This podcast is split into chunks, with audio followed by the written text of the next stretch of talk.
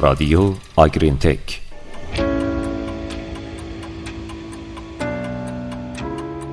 درود به شما همراهان خوب رادیو آگرین تک. دعوت می‌کنیم با پادکست این هفته همراه باشید. سلام. در پادکست قبلی به اهمیت مصرف خوراک در گاوهای تازه‌زا پرداختیم و چند روش را برای افزایش مصرف خوراک در این گاوها پیشنهاد کردیم.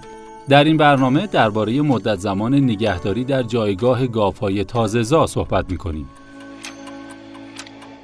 یکی از مسائلی که در مورد این گاوها همیشه سوال بوده اینه که اونها رو چه مدت در بهاربند گاوهای تازه‌زا نگه داریم و چه زمانی به بهاربند گاوهای اوایل زایش منتقل کنیم. جیره این دو بهاربند با هم متفاوته و جیره گاوهای اوایل زایش می‌تونه باعث بهبود تأمین انرژی و پروتئین در گاوها بشه. که احتمالاً باعث کاهش مدت زمان تعادل منفی انرژی و همچنین افزایش تولید میشه. اگه گاوها برای مدت طولانی در جایگاه گاوهای تازه‌زا بمونن چون تولید اونها بالا میره ولی نمی‌تونن انرژی و پروتئین کافی از خوراک خودشون دریافت کنن احتمال داره حتی دچار تعادل منفی انرژی بیشتریشن و از طرف دیگه تولید شیر اونها در کل دوره کم بشه. بنابراین مدت زمان نگهداری گاوها در گروه تازه‌زا شاید بر عملکرد کلی اونها و نهایتا عملکرد کل گله تاثیر داشته باشه. عموما و به طور رایج گاوها را به مدت 21 روز در بهاربند گاوهای تازه‌زا نگهداری می‌کنند و بعد از 21 روز و در صورت نبود مشکلات متابولیکی اونها رو به بهاربند گاوهای اوایل زایش منتقل می‌کنند. محققین در مورد طول مدت نگهداری گاوها در جایگاه تازه‌زا بحث‌های زیادی داشتند.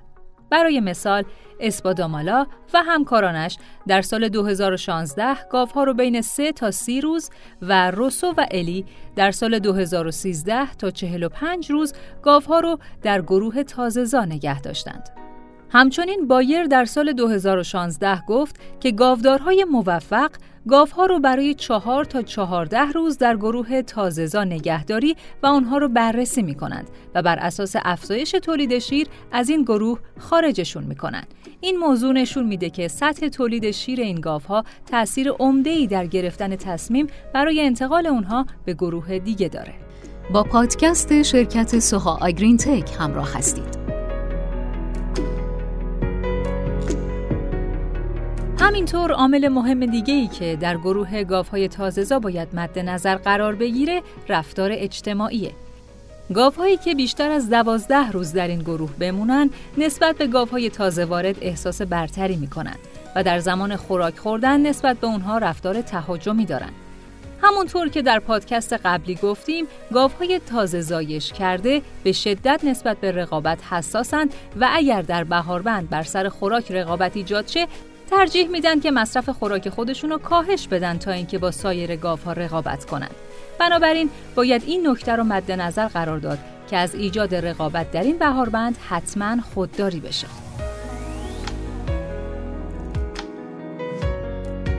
یکی از راه های جلوگیری از این موضوع خارج کردن گاوهای بالاتر از دوازده روز شیردهی از این بهاربند و انتقالشون به بهاربند شیریه عموماً گاوهای بالاتر از دوازده روز شیردهی چون به سمت حد اکثر تولید شیر حرکت می کنند احتیاج به دریافت انرژی بیشتر دارند و چون جیره گاوهای تازهزا این مقدار انرژی رو در اختیار اونها قرار نمیده با رفتار تهاجمی برای به دست آوردن انرژی بیشتر تلاش می کنند.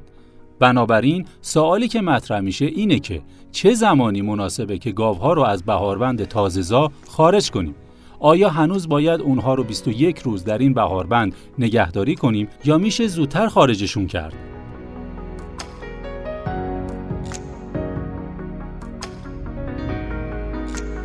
برای رسیدن به پاسخ این سوالات آزمایشی توسط حسینی و همکارانش در سال 2020 انجام شد که در اون تاثیر روش های گروه بندی گاف های تازه رو بر عملکرد شیردهی و تولید مثلی گاف ها بررسی کردند.